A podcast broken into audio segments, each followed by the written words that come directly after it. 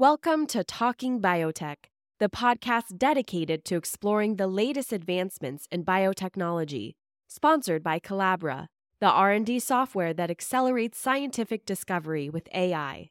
Each week, we'll dive into the latest innovations and discoveries with industry leaders and pioneers. Now, here's your host, Dr. Kevin Folta.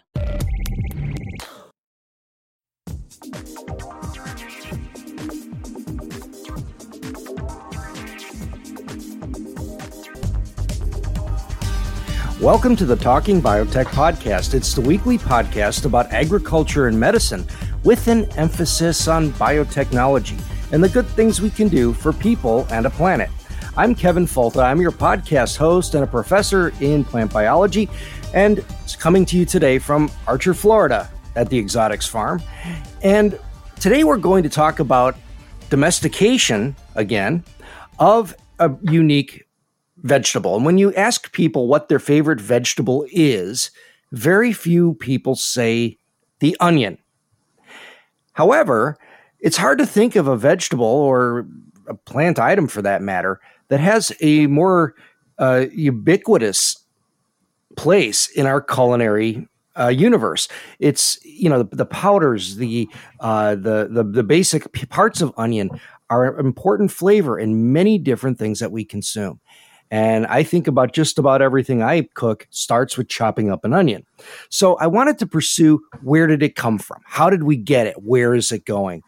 And so we're speaking with Dr. Mike Havey. He's a uh, he works with the USDA Agricultural Research Service in Madison, Wisconsin, and also is a faculty member in the Department of Horticulture. So, welcome to the podcast, Dr. Havey. Oh, thank you so much. Yeah, this is really cool. I think I actually got to see you give a talk once, and I can't remember where it is, where it was, but I think it. What? Where did you ever give a talk in Savannah, Georgia, at the National Onion Association meeting? Um, yes, I did. About four or five years ago, we had a joint meeting between the National Onion Association and then all the research community, and I think we met there. Yeah, yeah, that I seem to remember that. Yeah, and I, and I think I may have asked you at the time to if you'd be a guest on the podcast. it just takes time. So let's talk about onions. You know, like I mentioned before, it has such an important culinary value. Where did it come from, and do natural populations still exist? Yeah. So the onion, like many of our grain and vegetable and fruit crops, was domesticated in Central Asia, uh, specifically Iran, Turkmenistan, Afghanistan, that area. Um, and it spread from there uh, around the world and is now consumed and produced on every continent except Antarctica. There are still uh, the most closely related wild species is called Allium vavilovi, and that grows naturally still in the Kopet Dagh region, which forms the border between northern Iran and southern Turkmenistan. And so the wild relative still exists there, probably was in prehistory was more widely distributed, but um, uh, we can still find um, Allium vavilovi in that area. Oh, Vavilovi, that obviously was uh, a discovery or at least a characterization by Vavilov. Um, the the species is named after him. Um, the okay. Allium taxonomists in the former Soviet Union uh, named this wild species after Nikolai Vavilov.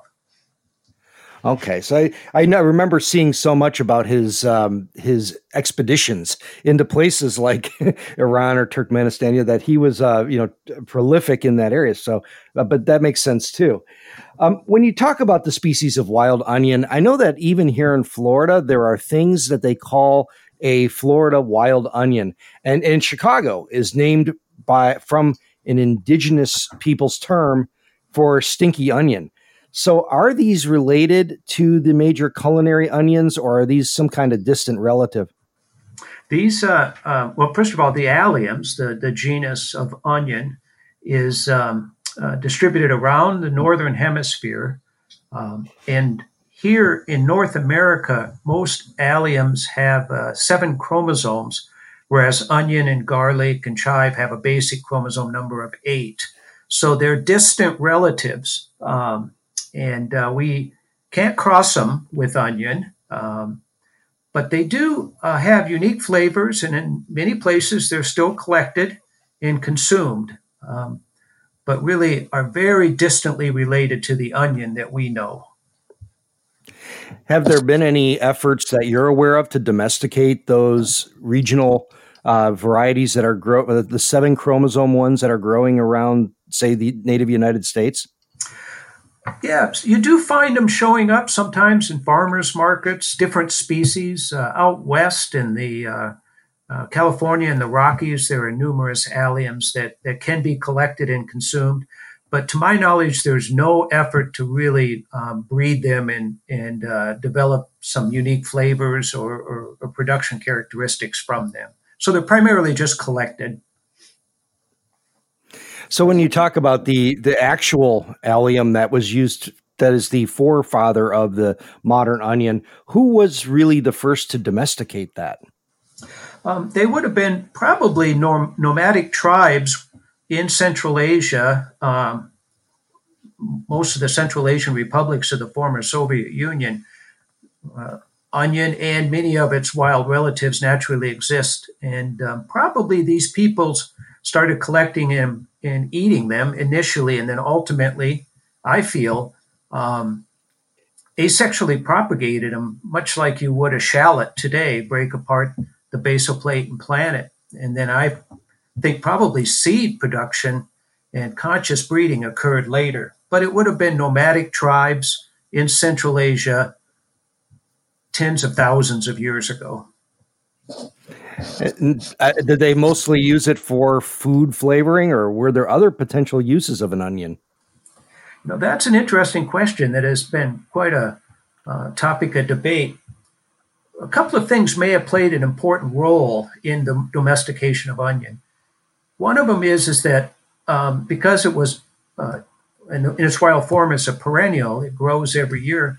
It sprouts very early in the spring, and many of your listeners may grow chives, and uh, the green um, leaves of chives come out very early, and in wild alliums, that's true as well. It's not a good source of vitamin C, but it does have vitamin C. So I think you could think about uh, nomadic tribes taking advantage of that early green growth of the leaves in the spring as a source of vitamin C and potentially other vitamins and flavorings. But the taste is also has to have an effect, I think. And I wonder if it maybe wasn't important to mask off flavors, maybe for, from some rancid meats or um, um, different foods that may not have uh, have an off taste, and that maybe the early uh, domesticators used that strong sulfur pungency flavor compounds in the alliums to their benefit. It's uh it also doesn't it store a little bit better than most uh, vegetables and fruits if you wanted to have some sort of fresh something to take with you as a nomad as a nomad. uh, you know, the onion kind of fits the bill, doesn't it? Store really well. Um, yes, it does, and so it would be very much, I think, like what we would do today with a shallot. That it would be produced, stored under a cool condition, um, and um, uh, broken apart or chopped up uh, during the winters to, to serve as a flavorant or uh, not a great source of vitamin C, but as I said before, uh, probably offered some benefits there. And so, yes, I think they probably were collected and stored and eaten over the winter. Well, you talked about, you know, we spoke about onions, but you've also brought up things like chives and shallots, and I can think of red onions and all of these other variants of you know what we call just a generic onion. And are all of these variants from a common lineage that have had different selection pressures? Are they the same species, or are these all different domestication events, maybe from different parts of the world? Yeah, so uh, garlic, chive, onion are all different species, independent domestication events, all of which were in that Central Asian region. But when you're within the bulb onion, red onions, uh, red, yellow, white onions, that's all the same thing. Shallots, uh, bunching onions, green onions, that's all Allium cepa. And so they would all trace back to domestication events from uh, a progenitor type like Allium vavilovi. Yeah, we grow something uh, called the Egyptian walking onion. Is that one of the uh, bulb onions as well? Now, that's an interesting one, and there's quite a story behind that. So, um, the Egyptian walking onion is actually an interspecific hybrid between Allium cepa, the bulb onion, and Allium fistulosum, which is the Japanese bunching onion, and which is commonly grown in China, uh, Korea, and Japan. And those two species meet, meet and they have uh, sympatric um, growing areas uh, in Uzbekistan and that region, and that's a natural hybrid between those two species. And why do we call it Egyptian walking onion? Well, because it's an interspecific hybrid, it's uh, sterile, does not produce seeds. But when the onion flowers, the walking onion flowers, in the um, um, on the uh, flowering stalk, the uh, uh at the top there are no no flowers or very few flowers, but there's small bulbs produced. So, and then when that flowering stem falls over, then those small bulbules start growing, and the onion walks across your garden about oh, three feet a year um, because they shoot up a flowering scape, it falls over, they grow, shoot up a flowering scape. But that's an interspecific hybrid between two allium species, one of which is the bulb onion. Oh, that's really cool. I, I'm glad I asked because that's a really interesting plant that we grow here.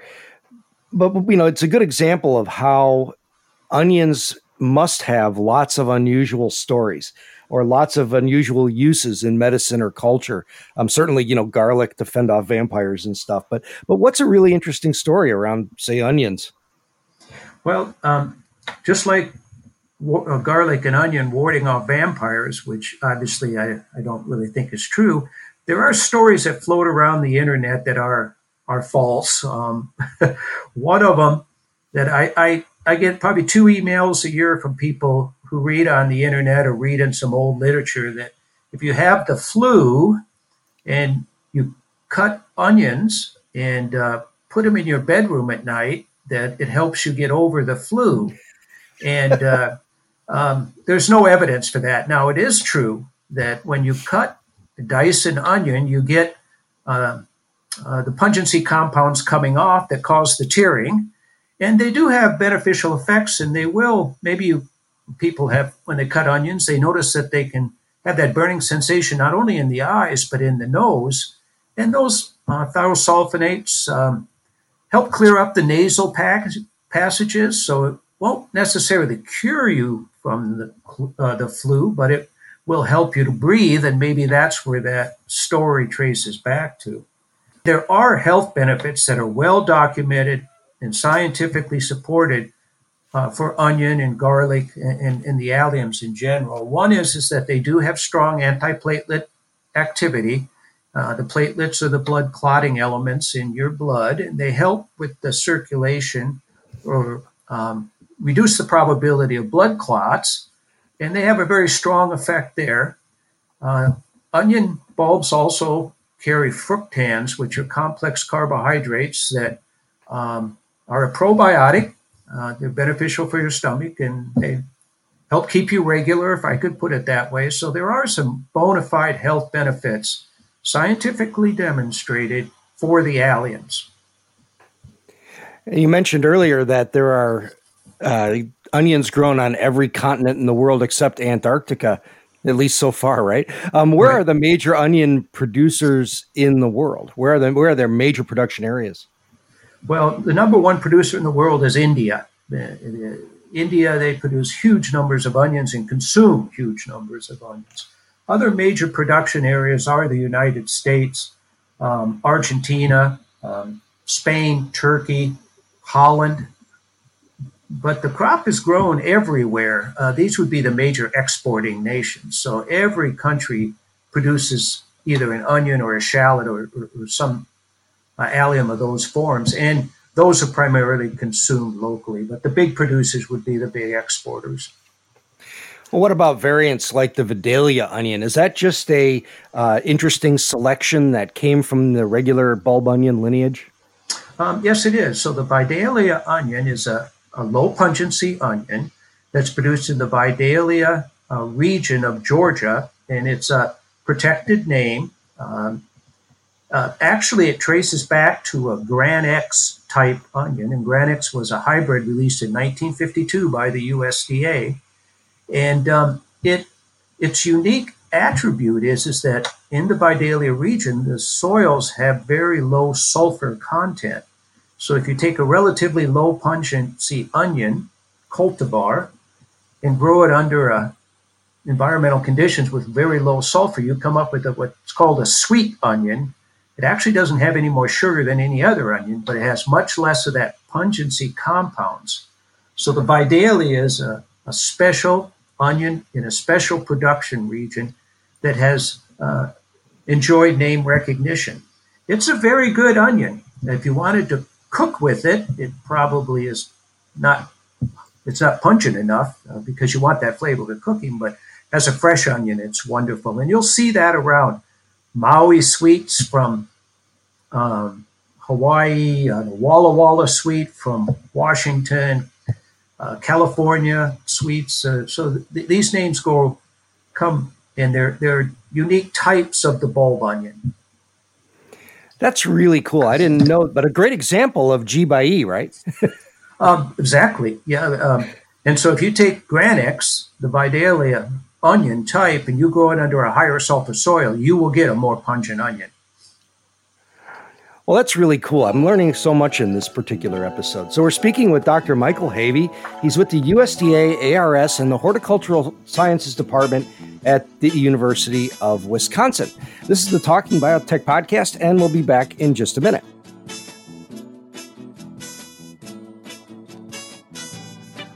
Not to sound like a broken record, but science needs you. Uh, sorry about the archaic reference. The broken record refers to the naugahyde or vinyl disc, ingrained with little bumps in the grooves that would be translated to vibration with a needle, or diamond stylus if you're an audiophile like me, then electronically transduced into audible sound. The broken record implies a physical defect in the integrity of the groove that would create what we colloquially referred to as skipping. It was a phenomenon overcome by strategically placing a dime on the stylus arm. But I digress. Science needs you and your participation. Despite what pundits, politicians, and our neighbors tell us, the COVID 19 virus did not magically disappear the day after the election in the USA. In fact, the numbers are higher than ever. This indicates that the public continues to live in science denial, as well as pandemic fatigue. It's more important than ever that you inform yourself about the pandemic from credible sources and step into conversations countering disinformation. Write, speak, do interpretive dance, engage in pantomime, write graffiti, whatever it takes to share the beautiful information about science in an effort to save lives. Well, maybe skip the pantomime. The point is simple. The glacial, glazed over non excitement of incremental scientific gains doesn't grab headlines like celebrity or political hyperbole. You need to fix that by sharing the truth that science gives us and do it in creative and innovative ways. Always taking the high road and sharing your sources. It's on all of us to right the growing Titanic of scientific COVID 19 information as it navigates the sea of treacherous disinformation that costs lives and damages economies. Now back to the Talking Biotech podcast.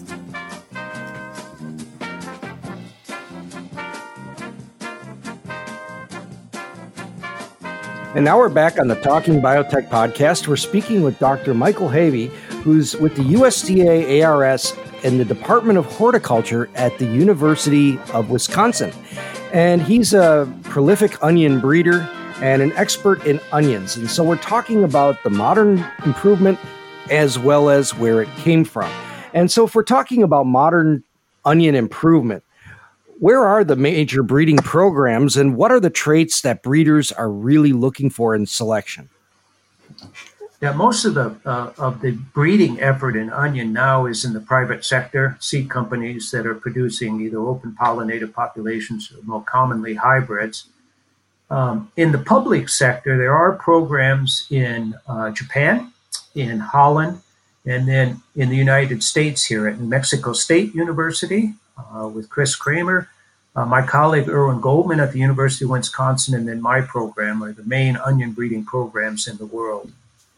And the traits that we're all most interested in, the number one is um, um, disease and insect resistance. Uh, due to climate change, uh, higher humidities, warmer temperatures, we're seeing more disease pressure and insect pressure. So we're focusing on developing and identifying natural sources of resistance to diseases and insects. Um, a big push in the United States, at least, has been a lower pungency onion like the Vidalia, Vidalia that we talked about, um, because people are eating more fresh onion, salad bars, maybe on submarine sandwiches um, that um, breeding of lower pungency onions is is for fresh consumption. It's been a big push. Uh, but if you go outside the United States, uh, really pungent onions are, are the, the main trade. And so uh, this is a special focus that, that North Americans seem to want. But again, we're looking at uh, major traits, uh, good seed production, uh, generally round shapes, although there are flatter onions like the Vidalia that are popular, but most consumers in most markets want a round onion. In the United States, a bigger onion has more value than a smaller onion. If you get to India and Europe, you'll see much smaller onions are the norm for those markets. And then uh, other things such as the colors, white, red, yellow onions are just a few gene differences. Um, conditioning, the bulb color, the background genetics is all the same. Um, and so these are the major um, foci towards specific market classes and market niches. Well, it seems as as a breeder that one of the big impediments of breeding onions is this massive genome. And even though it's organized into just a couple chromosomes, seven chromosomes, um, can you tell me about the genome itself? You know, what is it that makes up the the rest of that that real estate that not isn't necessarily genes, and how does that uh, contribute to limit traditional breeding efforts? So the onion genome is enormous. It's six times bigger than the human genome. There's no evidence of polyploidy, meaning multiple duplications of the entire genome. The chromosomes are huge, and maybe many of the listeners looked at onion chromosomes in their basic biology class because they are so big. There's no evidence of more genes. It has the same number of genes as any other plant with much smaller genomes.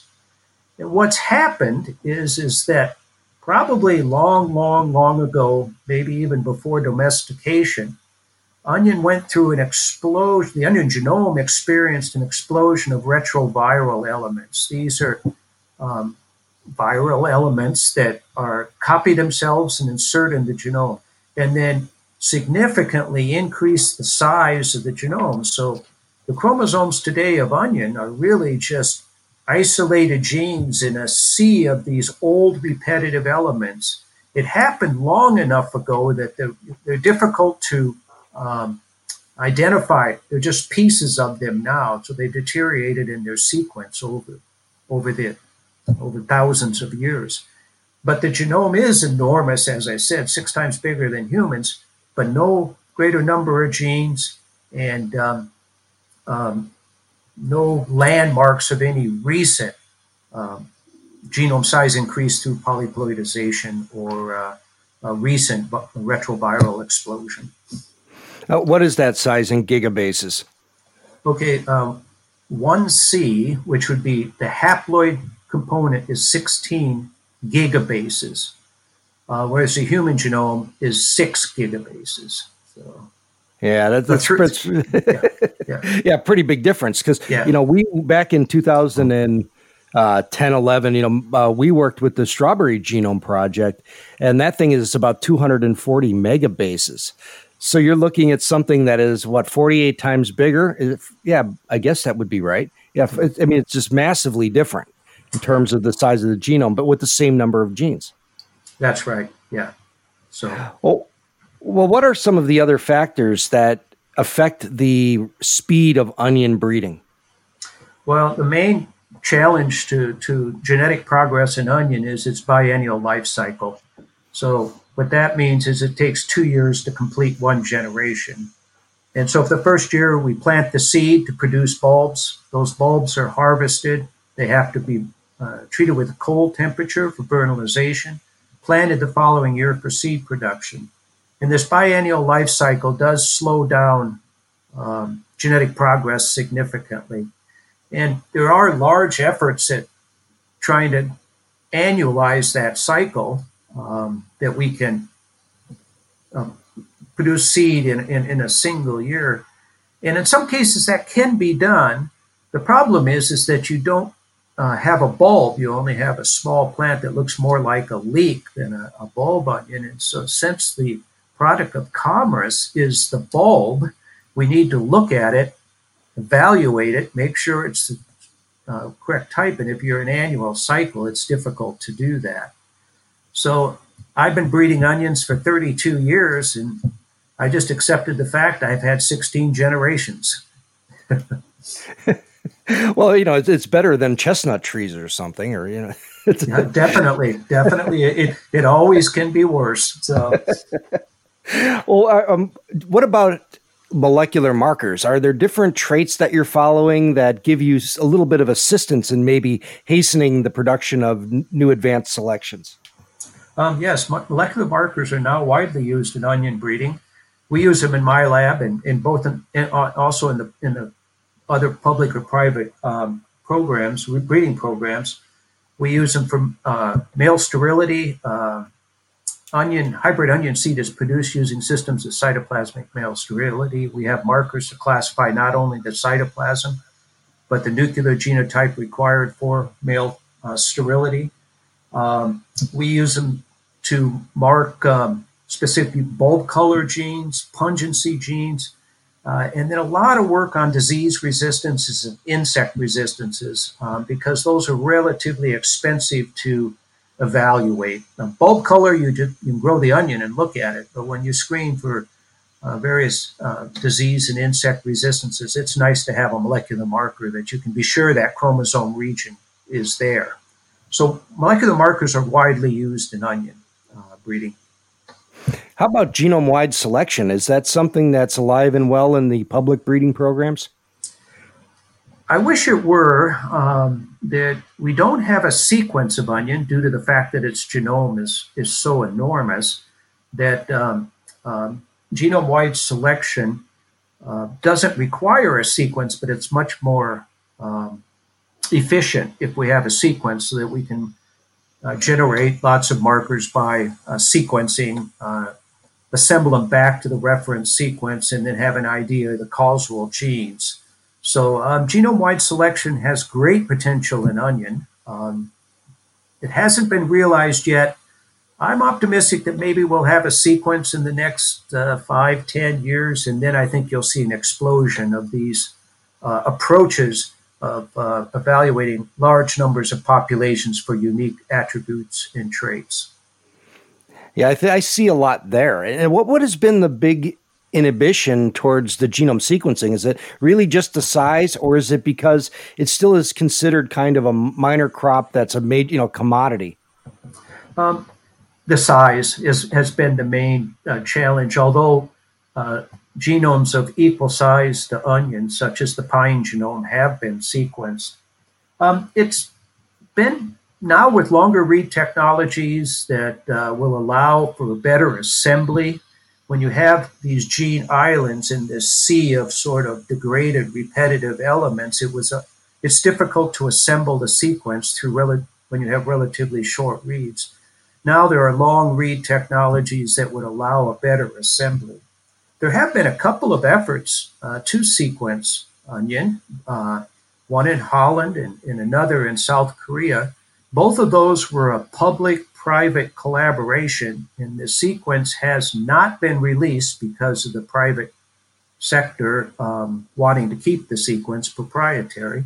But I look to the future with sequencing costs coming down, uh, assembly becoming easier, that we should have a, a sequence of the huge, huge onion genome in the next, like I said, five, ten years. I'm going to retire soon, so I'll be a spectator on this, but it will revolutionize onion breeding because then we'll really be able to not only not use just molecular markers tagging specific genes, but get to the causal genes. And so we know exactly what diseases, what um, uh, insect resistances are present, and, and, and allowing us to shuffle those genes and move them into new populations much more efficient. So, in answer to your question, the genome sequence is not available yet, but hang on, it's coming. yeah, it's uh, the the ability to sequence genomes is getting better and better. But at least if you could sequence the gene space of an onion, even if you could just you know filter out all the transposons and stuff, maybe you wouldn't get an assembly and a, you know good assembly, but at least you'd get a parts list. And Yes, definitely. And also that, that has been a major effort, sequencing cDNAs, the expressed regions of the genome and, and there have been some very deep sequencing efforts. But any type of an assembly that you would use uh, to efficiently apply GWAS, uh, we're not there yet. Well, a few years ago, I remember reading about the maybe it's a Japanese effort to uh, remove the genes or suppress the genes that contribute to the eye burning and the tearing and all that good stuff. what is that about? Yeah, so that was a fascinating study by the Japanese. So um, when when you cut an onion, and when people at home are chopping an onion, you'll notice uh, everybody's noticed the tearing effect. So what's happening there is is that there's a volatile thiosulfinate that it's actually a sulfenic acid that is being released and it condenses on your eye and produces a, a, an acid and that causes the burning. The Japanese discovered that there was a specific enzyme that caused or produced this lacrimatory or tearing factor of onion. And that opened the door to knocking out that specific enzyme and thus producing a tearless onion. I would say that tearing is the number one consumer complaint with onion, and so it would be a value added product the cool thing about it was is, is that um, a group in New Zealand used a transgenic approach to knock out the gene responsible for the tearing factor, found that it improved that it was a tearless onion. It didn't incite tearing when it was chopped, but also because it's not producing the tearing compound, it was producing more of the health beneficial thiosulfinates. So not only was it a tearless onion, it was healthier for you. So that was a big thing. And you may have remembered, Kevin, at the meeting that we were at in Savannah, there was a lot of talk about that. Unfortunately, it was never commercialized for a couple of reasons. One, it was um, there's a high cost associated with uh, regulation, review, and licensing of transgenic plants, and it may not offset the value of the uh, of the commodity or the value added uh, aspects of that uh, tearless onion. And a second issue was is that many uh, processors uh, and growers, processors and shippers were a little bit afraid of a transgenic onion because of consumer reluctance. And so that uh, was a great idea, but it never made the market. And, um, and so it is, it has um, um, disappeared. That's horrible. You know, it's why we can't have nice things, right? Right. but what, what, what about gene editing? Can they do it with gene editing? Yeah, that's actually a project in my lab now in collaboration with Dr. Patrick Krysan at the University of Wisconsin is, is that we're trying to use the CRISPR Cas9 system to knock out LFS, the lachrymatory factor synthase gene that's responsible for the tearing effect. And that's a targeted gene approach. Um, um, and um, theoretically, uh, we should be able to knock out. There's more than one copy of LFS, but they're highly similar, so we should be able to knock them both out efficiently. Uh, it's just mute. It's just knocking out a gene. There's no foreign DNA in it, and so we're optimistic that that may produce a tearless onion that ultimately will uh, not require great amounts of regulations and licensing, and ultimately uh, produce that value-added product, which I think the consumers will enjoy having an onion that still tastes good, is still healthy, but doesn't cause the tearing effect. That's really great. Is there any other effort that you're aware of in gene editing or transgenics in onion? There are no efforts in transgenics, to my knowledge, anywhere in the world, other than maybe just uh, proof of concept uh, that some gene is responsible for uh, a specific trait or something, but no effort to commercialize any transgenic onion products. And there are no transgenic uh, onions grown anywhere in the world, and so they're not in the marketplace. There are efforts with using CRISPR Cas9 gene editing to um, modify certain genes, and, and, that has great potential. And if I could give a, an example quickly, uh, we know many of the genes that are conditioning bulb colors. And, um, it would be um, relatively straightforward to take, let's say, a hybrid a yellow hybrid that you know how to produce seed on. It has a great market. It's a great onion. And change the sequence or knock out it to make a white onion or a red onion. And so some of the lines and, and types that we have now already in production, we could develop very efficiently, avoiding that biennial life cycle, uh, new variants of them um, through gene editing. But over the long term, I what I'd be most excited about is approaches to increase the amount of disease and insect resistance that uh, we need given uh, climate change and, and the, the, uh, the, environmental changes that are occurring in major production regions, such as India, uh, where um, water is becoming a big issue, salinization of water in Bangladesh uh, and in the western United States. More efficient water use um, to avoid uh, excessive irrigation. These are serious problems for the future that we could start to begin to address using uh, gene editing approaches. So I'm really excited about that. Well, this has been really fascinating. I've, I've learned a lot from this particular episode. If people wanted to learn more about onions or maybe about your work, is there a good place that you could direct them to online? Well, there's a couple places to go. Uh, one is the website of the National Onion Association, the NOA. They have some a lot of information about onion in general, um, different types, cooking production information. And then they can also visit the website of my laboratory, which is um, Havey Lab, all one word, uh, uh, at uh, dot hort, H-O-R-T dot wisc dot edu. Um, just search for Havey Lab. Um, it'll come up.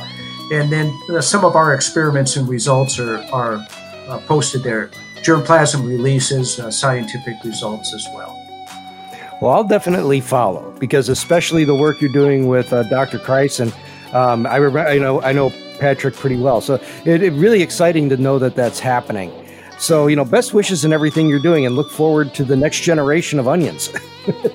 Thank you so much, Kevin. And thank you for listening to the Talking Biotech podcast. Write us a review on iTunes or any place where you consume podcast medium. Our numbers continue to rise, and that's because of an audience that uh, is weekly loyal and telling friends of the cool things we can do with biotechnology for people and a planet. Thank you very much for listening, and we'll talk to you again next week. The Talking Biotech podcast reflects the personal views of Dr. Kevin Folta and its guests. These are not the views of the University of Florida, its faculty, staff, or students. But after all, it is science, so they probably are, but it has to be clear that there is no university affiliation with this podcast. which is a damn shame, but I guess that's how it goes. So feel free to share this science communication effort, recommend guests, and support us with a few shekels over on Patreon. We invest all funds back into promotion of the podcast to widen the audience, enhance production, and expand science communication efforts in many ways. Thank you for listening to the Talking Biotech Podcast.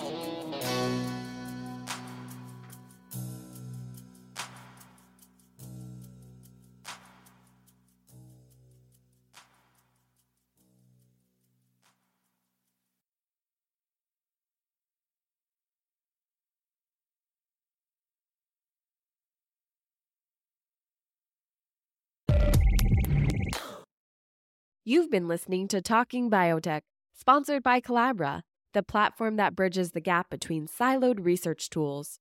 With Colabra's electronic lab notebook, scientists can work together in real time, sharing data and insights with ease. Revolutionize your research collaboration. Sign up for a demo today at colabra.app.